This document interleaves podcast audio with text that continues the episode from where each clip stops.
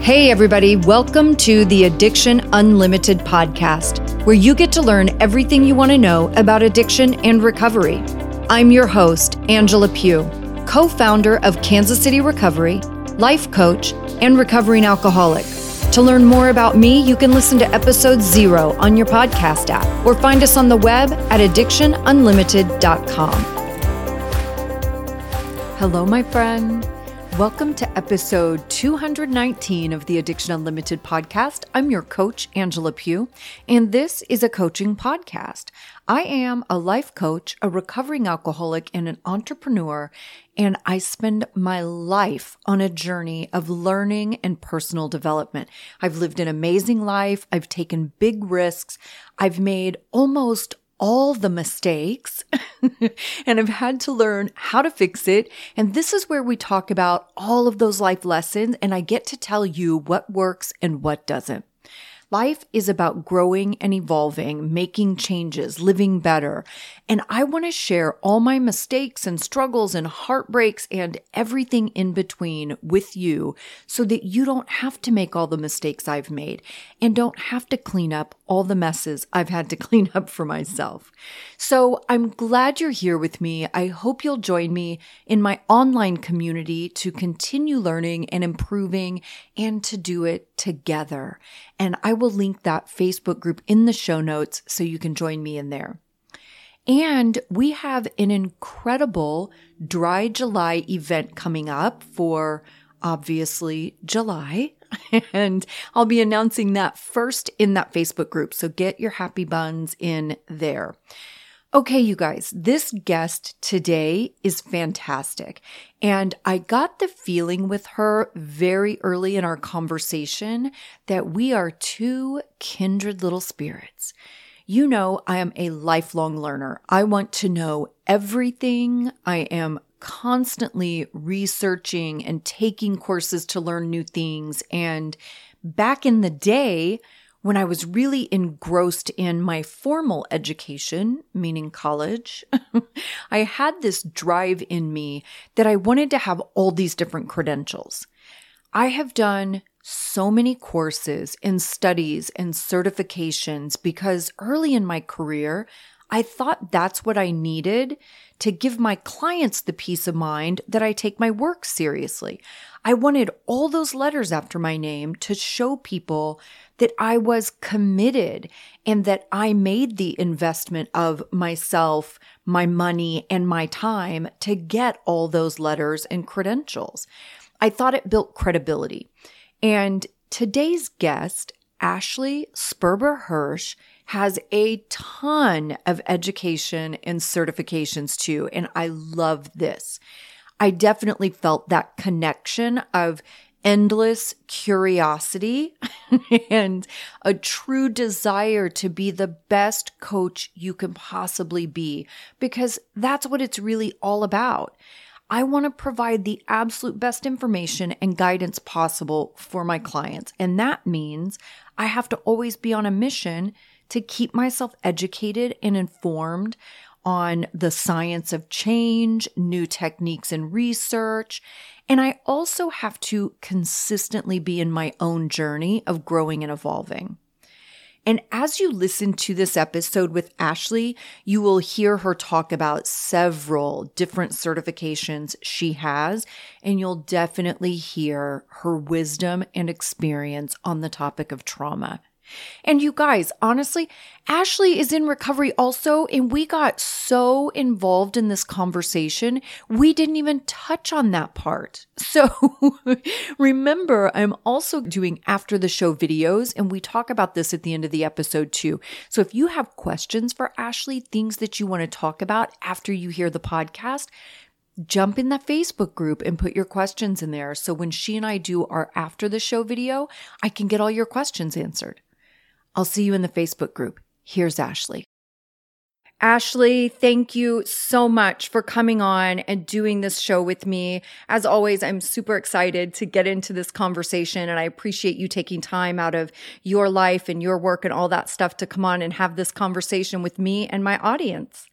It's My pleasure. Thank you for having me. It's an honor. Absolutely. Why don't we take a minute just starting out and just let the audience know a little bit about you and what you do? Absolutely. Thank you for giving me the floor to do that. I'm an intuitive trauma coach, which I almost always get the question, what does that even mean? So I'm going to elaborate just a little bit on how I uh, crafted that title. I'm a psychic medium and I have been working with spirit for five years actively. And this ability came to me uh, after working with plant medicine.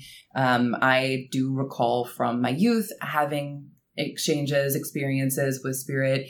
And as many children do, they I was told that I'm just imagining things, and um, so I just put it away, put it in a box, never never work with it again.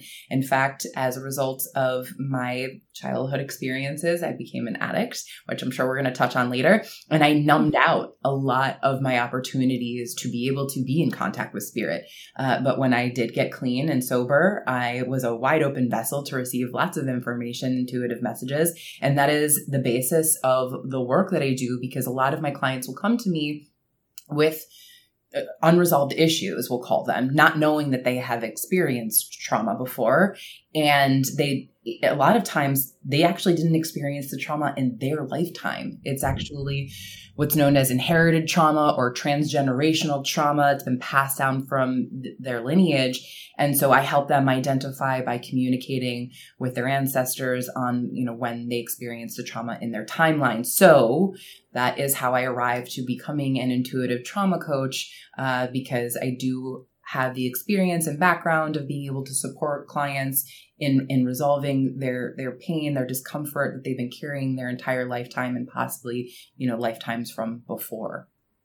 From uh, something I've understood, like obviously trauma gets handed down, it gets passed down because we have everything, we see everything in our lives through our lens, right? So as we process the world and help people raise children, you know, mentor people, all of those things, we do it through our lens. Exactly. So is that one of the ways really that trauma gets passed down is just like because like our parents have trauma and they raise us through the lens of their trauma which then hands it down to us. Is that correct? 100% i mean there are many factors. That is absolutely one of the top factors for sure. And in, in neural so i'm a neurolinguistics programming master practitioner as well. I have a kind of a laundry list of, of accolades. And so in Oh girl, I'm the same way. I'm right there with you. So yeah. I'm student for life. I'm never gonna stop. I'm never gonna Yes, amen. and certifications and um degrees. So in NLP, we call it the internal representation, the IR. And, and I actually use that term interchangeably with a, with the, something that I've coined as the trauma lens. Because when you are raised in a household with caretakers that see and experience the world through a very specific manner, like that, that, what we call in, in, um, you know, the internal representation, but there's 126 bits of information that you're able to take in at any given moment. And that is never going to change. And what happens is outside of those 126 bits, we have 2 million bits of information coming at us at any given moment. And the, the remaining a million, a million, 1.9 million bits that we miss, we delete, distort, or generalize in order to shuffle all that information away because it's just too much information for us to process. So what we will do is we will continue to unconsciously focus on the 126 bits that we've been conditioned to focus on since we were a child. That's why you'll see very often in, in a household where there was a lot of poverty and there was you know just not a lot of accessibility to uh, desires because of a lack of financial means that you will hear the parents say money doesn't grow on trees. Like, we, we can't afford that. You know we, that that's not something that's available to us accessible to us. And where, where whereas in a house so that that child may grow up into an adult thinking their whole life that money is just always going to be hard to come by and therefore will create the conditions for them to not have that accessibility to income because they're choosing unconsciously to experience the world through that lens that says money is not easy. I'm always going to struggle to get it. And so th- that that's how powerful our minds are. It will create this the environment, the circumstances that support our beliefs. Whereas obviously in another household where a, a child was always, you know, not spoiled, rotten, because that, that has a whole, and a whole other consequence. But when a child is taught to respect money and have a healthy relationship with money, which is very rare in our society, that's why you don't see it happening very often, then that child will know how to honor and, and respect money in a, in a way that it is always afforded to them in the manner that they deem is most suitable to their life path. I, that was a very long-winded answer. no, I love that though, because this is a personal experience of mine too. And several years ago, and I've spoken pretty openly about this with my audience for sure. Several years ago, probably four, or five years ago now, I had this realization that I had this pattern, right? Where I have the ability to make money. I have the ability to be a very successful person, but I would always kind of end up back at zero. Like my whole life was this roller coaster yeah. up and down. And at some point, I had to get to that place of understanding that it was internal. Yeah. Right. So in AA, like something my sponsor would always say to me is like, what's the common denominator? Mm-hmm. Like, Angela, in all of your failed relationships, what's the common denominator? The common denominator is you. It's not everybody else's fault, mm-hmm. right? If you're repeating the same situation over and over again, those are choices that you are making. It's not everybody else. Yeah. So that dawned on me with the financial stuff mm-hmm. and I was like, "Huh, I wonder what that means." And and I did grow up all of those messages. Yeah. We can't afford that. We can't do that. We don't have the money for that. We're not like those people. Right. It was all less than, less than, less than. And I would carry that into my adult life and everything that I did. So even in having some abundance, I would always go back to scarcity. Sure. Yeah. And I had to really dig into that and do some real research and figure that out. And I still work on it to this day because okay. that stuff is so deeply ingrained. And I mean, I remember one day calling one of my girlfriends and I was like, I literally just stood in the grocery store staring at the peanut butter looking for the best deal, right? Like to save like 12 cents or something. Right. Yeah. But that's how deeply ingrained that scarcity and less than message is. Absolutely. And it does translate in other areas of your life as well. Because abundance is not just the frequent is not just money. The frequency of money is also the frequency of love. So you can also see how it how it, you know, get carries over into your worthiness for having that type of relationship that you want to have with not just, you know, that object of money, but a partner or an mm-hmm. employment opportunity or any relationship that you want to have in your life. If you feel you're unworthy of one thing, it is very, very common to think that you're unworthy of many uh, beautiful ble- blessings of life. Sure. Yeah. So, what would you say, um, intuitive trauma coach? I love that title. And I told you this before we started recording. I did not know that you were a psychic medium. And I am, it's very difficult for me to not change the narrative of this podcast right now because I have a thousand questions with that. But with trauma, something I hear a lot is people don't even realize they have trauma. Yeah. And you know, obviously this is challenging on a hundred levels, but I am a believer that everybody on the planet has some trauma, right? right? Some bigger than others, some more than others, but we all have some traumatic events that we have dealt with. Um, you know, divorce and breakups can be super traumatic events and damaging and leave big wounds. So, how would you tell somebody to start thinking about the possibility of having trauma or identifying that or understanding it? That is a really good question. The way that we really have to work at it is kind of in the reverse method because if you are coasting through life where everything just seems to be pretty easy breezy, you probably had trauma and it just didn't impact you very significantly. I there is no determining factor of what makes a person completely traumatized and, you know, go off their rocker so to so to speak or have complete composure and be totally fine. I've seen women who have been sex trafficked that talk about it like they went to the grocery store.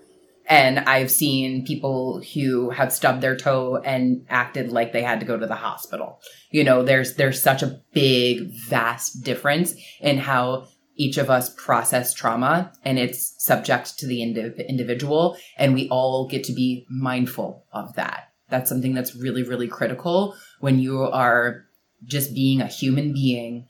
I know it's hard for us to be compassionate based off our own life experiences but that is something that we all really get to be aware of. So with that being said um, you you identify that you have trauma most readily because you're unwell. Whatever in whatever capacity that looks like it shows up. So, so i have a theory that whatever we don't work through spiritually becomes a mental issue. Whatever we don't work through mentally becomes an emotional issue. And then whatever we don't work through emotional becomes a physical issue. It has that sequence that i believe that it goes through. And a lot of us are not tapped into our spirituality so that one gets missed quite often.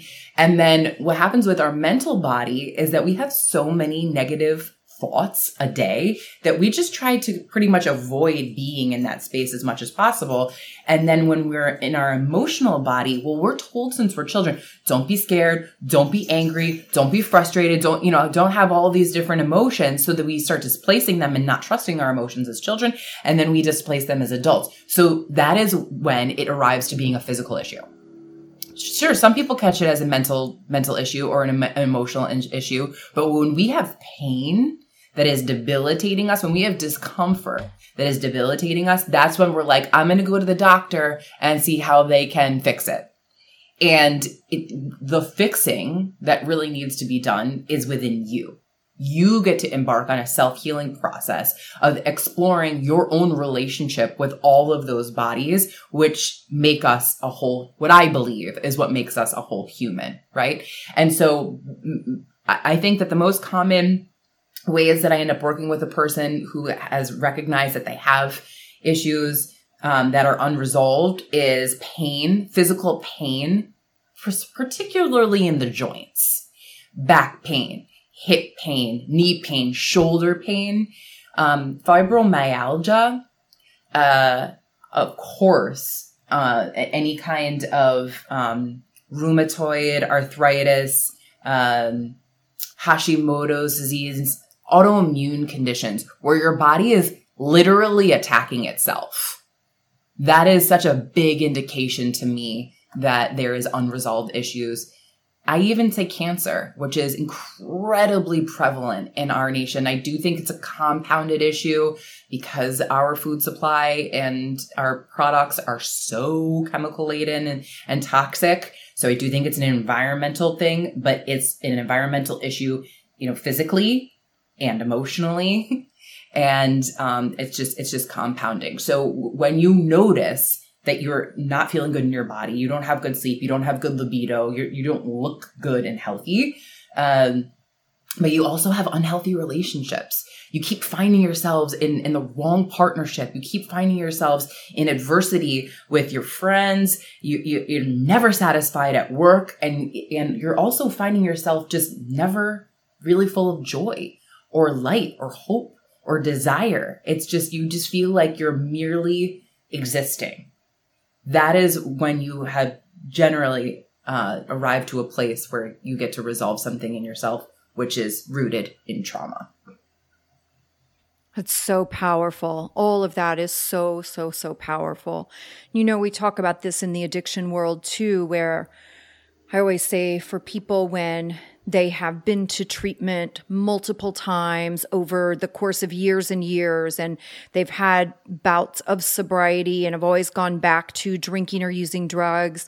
Um, typically it's unresolved trauma, right? We're treating the wrong issue. Yeah. Now, it's not uncommon for somebody to, for it to take several times getting sober before it finally sticks. That's not uncommon at all. It's not uncommon to go to treatment multiple times, to quit multiple times, try AA multiple times. All of that is so normal.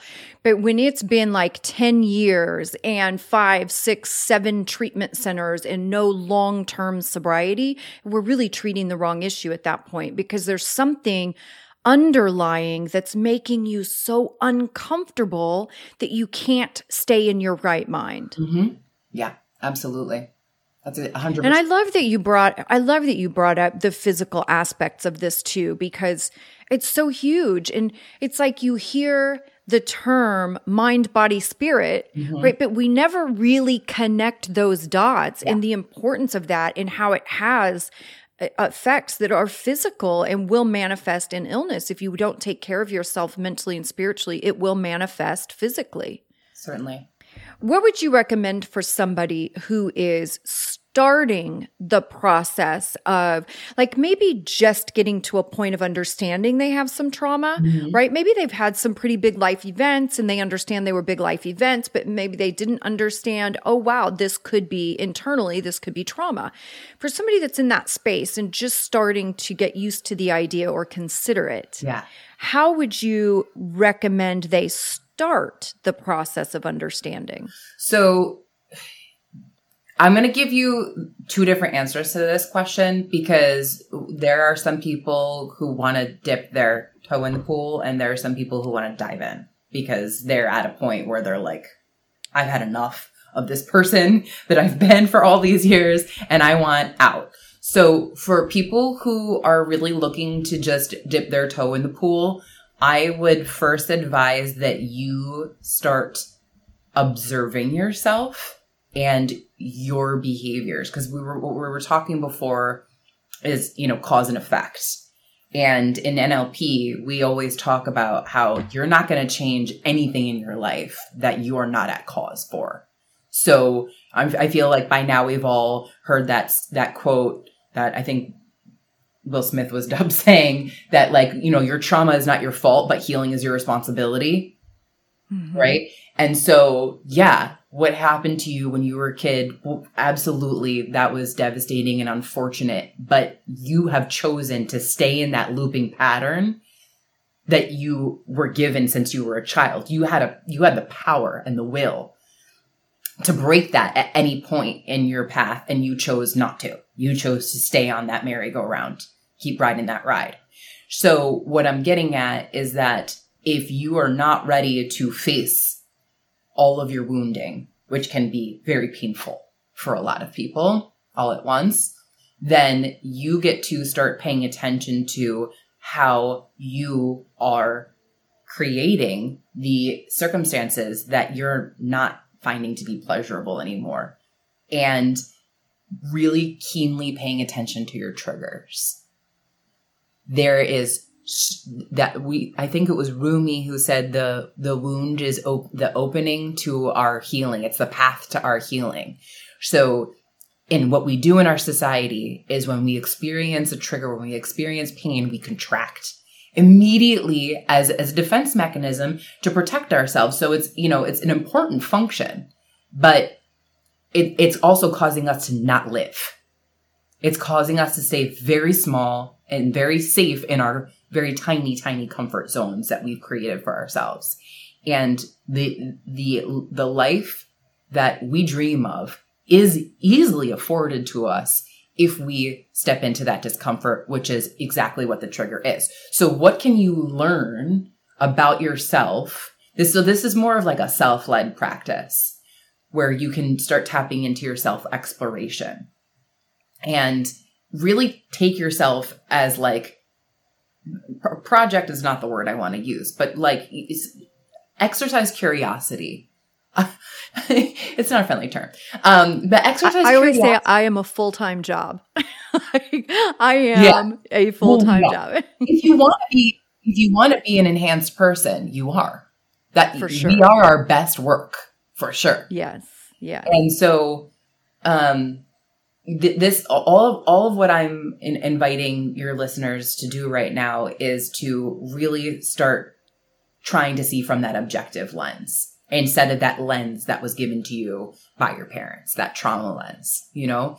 And so really start to be observant, pay attention to your triggers and start journaling, writing things down because when we have that stream of consciousness that leaves our mind goes down our arm into that pen or onto that keyboard something comes alive when that information is transmitted onto that computer or that that piece of paper and you can reflect on it and be like oh wow i'm really starting to notice something here. That that is that is a recurrent theme and i am the culprit. Okay. So that's that's how we really get to take the, the, the that observant position I mean, I'll tell you to meditate. I'll tell you to do yoga. I'll tell you to color on coloring books and journal and exercise and eat the right foods. But guess what? You're not going to do that until you start to have a self love practice, until you truly deeply appreciate yourself and feel worthy of those things. That's most likely how you found me on TikTok is from my most well-known video, which is the, the, the results of unresolved trauma is you can't do those things I feel from my experience in my practice. I, I started formerly as an integrative nutrition health coach and I would talk to women all day long about what, how they should exercise and what they should be eating and meditating and like self care and self love. And they could not do it. And I was like, how can you yeah. not do it? I can do it, but I did the work and I was missing right. that part. And I was like, I need to be trained in how to help people resolve their trauma because just because I resolve my own doesn't mean I'm an authority to help other people resolve theirs. Right. And then that's how we arrived here. But for those of the people who are ready to just rip the band-aid off, go find a practitioner. Do not wait. Run to go find somebody that is going to be an advocate for what you are trying to arrive to, who you want to become, who you know in, that from deep down inside the essence of who you are is is deserving of. Whatever whatever that looks like whether it be money being really really healthy having the partner of your dream the home of your dream traveling the world having all these experiences that is literally at your fingertips. The only thing that is preventing you from arriving to that place is you. Absolutely. And your limited beliefs yeah. That is simply it. And, and, the limited beliefs came most likely didn't even come from you. Yeah. It came from the influence of society. And it doesn't just have to be your parents. It, I don't want to just make it out to be that your household is like the, the worst place ever. It can be for some of us, but the media. Oh my I've been gosh, traumatized by yes. teachers even. Yes. Like it's crazy. Like I've, I've heard many stories from about bullies at school. Yeah. And just complete strangers. Like it, you never know how one chance experience will shape the way you experience life for the rest of your days. So it, you, you really have to empower yourself to find the right practitioner that will support you because there are coaches, there's therapists, there's psychiatrists, there's so many different avenues, there's healers. You get to do you, this is why resourcing within yourself and finding out what your true needs and desires are is a critical step because a lot of people, when they have trauma, they're so used to being told who to be in order to satisfy those other people that they don't even know what they want or who they are anymore. Yeah. And it's really hard to break that that barrier and get back in contact with yourself. And then at that point, meditation is helpful. But for those of you who think that you're not doing it right, you are. You are, yeah. You just you just have to practice being in still, stillness. If if, it, if meditation's too hard for you, I really invite you to just go sit in the woods and like listen to the birds and the animals and and that's meditation. That is a great step at introducing yourself to being in stillness. I am really glad that you talked about the different types of people you can get help from because that was the next thing I was to say is you say practitioner, but I need you to break that down, right? Like, of course, I get what that is. I'm a practitioner, but right. but for my listeners, I want them to understand what is a practitioner and what are all the different kinds and how do they function differently. Like, how do you know what is the right approach or right fit for you? Yeah, well, that's an amazing question. And the one thing that I really deeply appreciate about being a coach is that you get to interview your coaches. And I, you know, I don't know if this day and age that we have that opportunity afforded to us to interview a therapist or a psychiatrist. Um, I'm, I've never heard of that before, but I also have gotten shot in the foot for misspeaking. So I, am just going to say I don't think that that's what happens. And I'm sure um, somebody somewhere does that, you know, maybe a consultation or something. But this is yeah. where I say it's so important. I've done whole podcast episodes about this of like go out in the world of social media and find people, watch YouTube mm-hmm. videos, find people on TikTok, just like I found you. Find people that resonate with you, who you like their style and their communication, and you have an energy match. Like we have that opportunity now that we didn't have so many years ago. That wasn't even an option. Absolutely. Yeah, exactly. I, I, that is something that I if you are looking for a coach which is so I'm going to make a, a quick distinction. I'm sure you've already said this before on other podcasts. For me, the biggest distinctions that that exist between coach and therapist is that there's tr- the training for sure. Like I'm not even going to downplay the amount of education that a, a, a licensed therapist that they have to go through their bachelor's and their master's degree. I do not have a master's degree. I have enough hours in, in multiple certifications that have accumulated far past a master's degree, but that is a very specific sector of individuals that have been in clinicals, that have been supervised. And if that's what makes you feel safe, absolutely go that route. The reason that my clients come to me after they have had failed experiences in therapy is because they don't want somebody who is just a soundboard. Now, I know not that not all therapists are like that. It's just ironic that all the therapists I've gone to have been like that and the majority of my clients, but there are select few therapists that I'm friends with that are like, that is not how my sessions go down. I absolutely challenge them. I push the status quo. I give them, you know, thought provoking ideas and concepts that's amazing. That's a very select few people. So it's like, do you want to go to therapy to vent? Right. Or do you want to go to therapy to get something out of it and really see a significant sh- shift? I won't even work with a woman for longer than two years. That is my cutoff because my feeling is if I don't get you to your destination in two years, I'm not a good fit for you and I don't want you to waste your resources anymore. I find that in conventional therapy, women can go to somebody for 10, 15 years and never get to their destination. That is not ideal in my opinion. Um, but also with coaches, like we're always tasking. Every single time a client comes to me, they are given a significant amount of whatever they can handle. Working as an intuitive, I know that, okay, today's a day where they can only handle one assignment, you know, or today they get to be pushed because they're in, in that flow state and they're ready to receive more. And I'll give them three or four assignments. But you're never going to come to me and like just chill. Like it's a coach because it's a coach.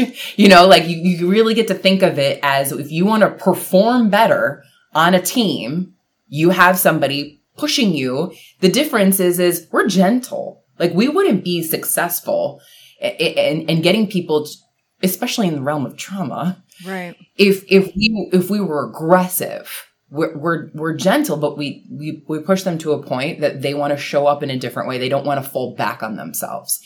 So the tasking is another really big, the education, the tasking and, and what you really get out of the experience. Do you want somebody who's going to be really constructive with you and talk about their life experiences and talk about other clients' experiences that you've had, I've had, we've had permission to share with in order to enhance that person's um, outcome? Or do you just want to talk? Do you want to be like your own sound, you know, sound board? So that's that's the biggest difference I feel between coaches and therapists. In psychiatry, I, I, think that most of us are are familiar with the fact that that's medication. So you know, there's a time and a place, very marginal in my opinion, when it's appropriate. If a person's really in an unsound space where they're spinning out and they just cannot get their life together, absolutely medication is ideal as a bridge to that gap. Right. It's not my opinion as a holistic practitioner, not the solution because there have been significant studies now that show that it is they're not meant for long-term use. They, they they, actually cause more harm than good in the long run. So um, those are the different methods. And, and as far as a healer is concerned, you know that is I'm also a Reiki master.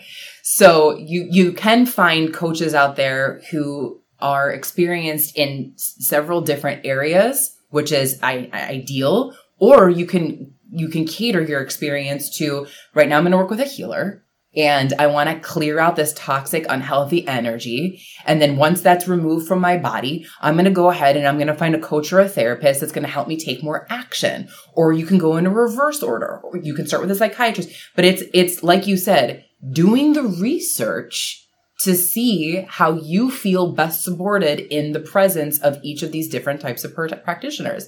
Because if you're someone who came up in a family that has like that very Western medicine type background, and you go see somebody who's going to talk to you about, you know, plant medicine, you're going to be like, what? I'm going to be doing, I'm going to be purging what? You know, like I, I have to smoke what? You know, like it's, it's going to be scary to you because that's not familiar. And, and when you're dealing with trauma, you don't want to re-traumatize yourself. You really have to listen to your body for the first time sometimes some of us don't even know how to honor that communication. For sure. So if something makes you nervous and uncomfortable, then that's not the route to go. Yeah.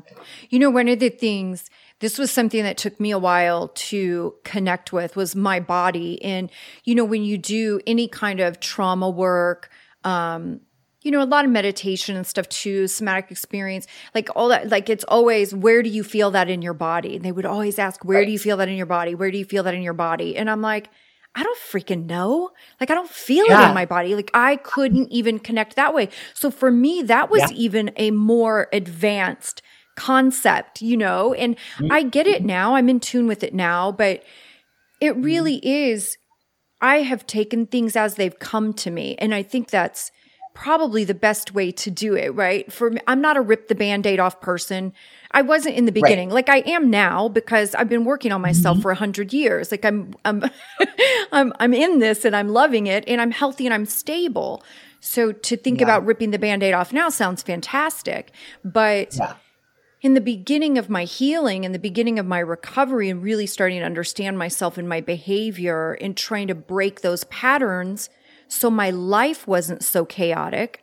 So I wasn't creating mm-hmm. unhealthy relationships, whether they were romantic or friendships or employment relationships. Like everything in my life was chaotic because I made decisions based on the wrong criteria. Everything was instant gratification, right? So in in those earlier stages i really had to just handle things as they came to me. You know something would yeah. pop up and i would go oh okay. Like this is a self-esteem thing. I need to dig into self-esteem and figure that out. And why is mine so damaged? And i knew i had mm-hmm. trauma but i didn't necessarily know there was a way to heal it yeah. until I started working as a helping professional and did the college and all of that stuff. And then EMDR hit the scene and got really big. So I dug more into that. But yeah, it is, it is kind of one step at a time. And I think I love what you said too. The difference in therapy and coaching is something I hear from my clients is, you know, coaching feels more proactive because you are getting coached. You are being challenged. You do have something to think about, work on, journal about. It's very proactive and talk therapy mm-hmm. isn't necessarily that, you know. Um, yeah. I think talk therapy is definitely valuable. I, again, for me, certainly in my first few years of recovery and personal development, I couldn't have done talk mm-hmm. therapy. I could probably do yeah. it more successfully now, but I couldn't have done it earlier. So, and that's just self awareness, right? Being in tune with yourself and knowing what you need. So, right. last question Do you uh, have any book recommendations or something that people could get to start learning more about this? Yeah. Number one book The Body Keeps the Score. Oh my gosh, I love that book.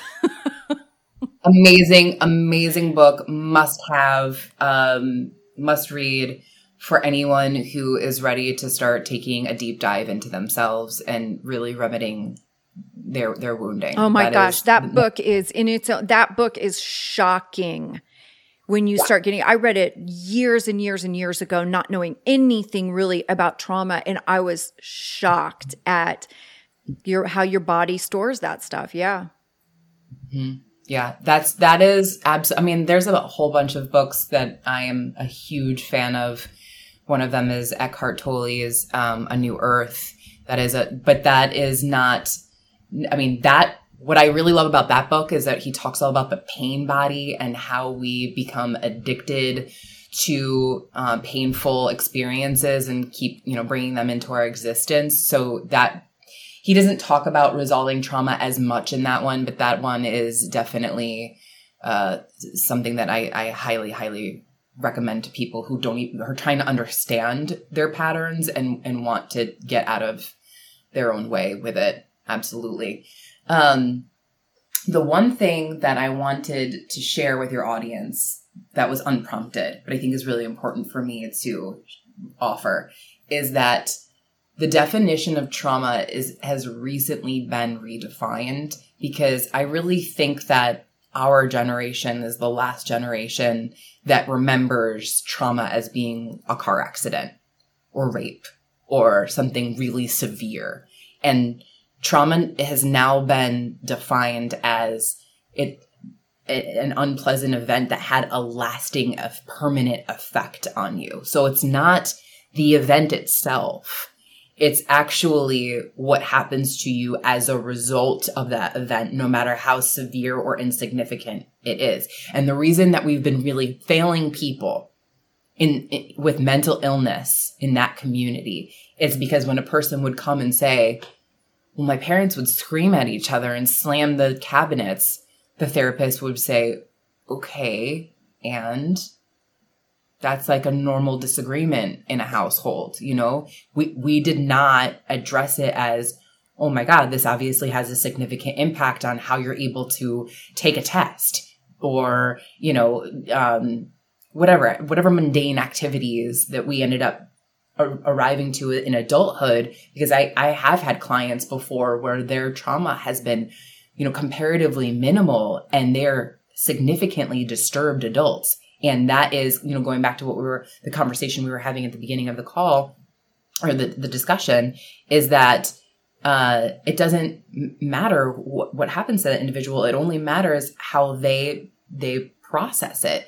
And, you know, one other aspect that we really didn't get to touch on is epigenetics, which is, because I know one of your questions is how does it physically show up? Well, for some generations, it will skip. It will skip the um, the genetic activation of okay, well, I'm gonna turn into cardiovascular disease or I'm gonna turn into depression. It has to be a perfect uh, integration of experiences where that person is traumatized their reaction to it physiologically activates the, epigen- epi- the epigenetics and then that person therefore gets the depression so sometimes we didn't really get to go into it very much but with like transgenerational trauma you'll see we've seen this with holocaust survivors the the grandparent was a survivor the the, the parent was fine but then the grandchild ended up being suicidal so whatever circumstances existed in that parent somehow it, it bypassed them. They didn't have the trauma gene get activated in them. But then somehow the circumstances for that grandchild were different. They experienced trauma. Their body responded to it physically in a completely different way. And then they ended up getting the depression and suicide because it was never healed through or rectified. So I really just wanted to make that important clarification on how it can show up physio- physiologically there's also polyvagal theory. So you're going to have to invite me back, basically. well, what I'm going to say. This is what I was going to say because I'm doing after the show videos with people and and bringing them back on. So I would love to dig more into this when we yeah. schedule our after the show video.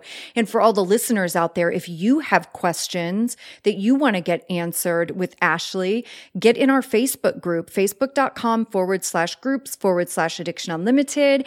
And you can put your questions in there and I will definitely get all those questions and Ashley and I can talk about them on the after the show video because there is so much super important information for us to just understand about ourselves. Absolutely. And I think one of the frustrating sure. things for me is so many people will listen to these topics and they want to shift their attention to the people in their lives. Like, oh, yeah, my spouse does that. My spouse has that. They do that. They did that to me, whatever. And it's like, that's not the point of this. The point of this is to look inward and figure it out for yourself and have that self awareness so you can be better because we can't control the people around us. Like, I have to make sure I'm doing the best job. Well, you know what's interesting about what you just said is that yes, I'm all for self empowerment because what you get to realize is that everything that's outside of you is a reflection of you. Our 90% of our minds are unconscious. So I'm sure some, some of your audience members have heard about shadow projections and shadow is the part of ourselves that we're unaware of. And in order for it to be seen, it needs to be projected on the environment outside of us. So all the things that we like and don't like outside of ourselves are reflections of us. And that's something that we have a really hard time sitting with. Well, and our so, situations and the partners we choose and all of it. Like I said, it exactly. could be jobs, it could be family, it could be romantic relationships. Like everything in my life was a mess because of how I made decisions in my life. Absolutely. So yeah, yeah personal responsibility yeah. is everything to me. But people love to shift that attention and point the finger.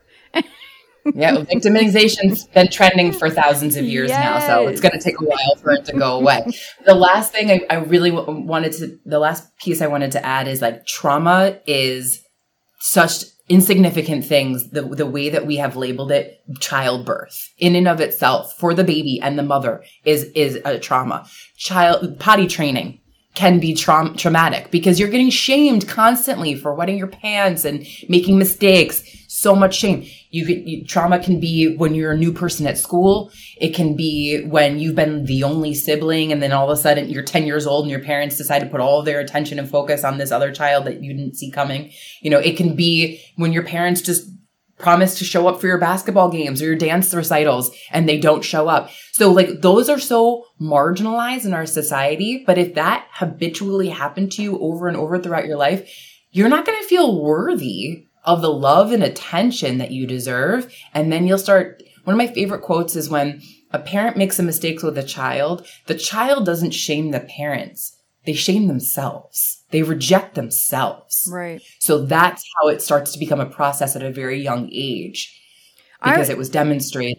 Yeah. I was shocked when I learned natural disasters because I've lost two homes to fire and mm. where like obviously you understand like your family is displaced and it's scary and all these things are happening i would have never classified it as trauma right and once i was a child yeah. and the other one i was an adult and when i found that i was like oh wow there's a whole other layer that i didn't even know about so yeah. Oh, yeah. Well, Ashley, thank you so much for coming on and doing this with me. And I think we're going to do a fantastic after the show video because we have lots more to talk about. Yeah. Great. Thank you. You've reached the end of another great episode of the Addiction Unlimited podcast candid and honest conversation about addiction and recovery. Be sure to visit us at addictionunlimited.com to join the conversation and access show notes and links to everything we talked about. Love this episode? Please take 30 seconds to subscribe, rate, and review on iTunes to help us improve and give you the information you want. Thanks for listening. See you next week.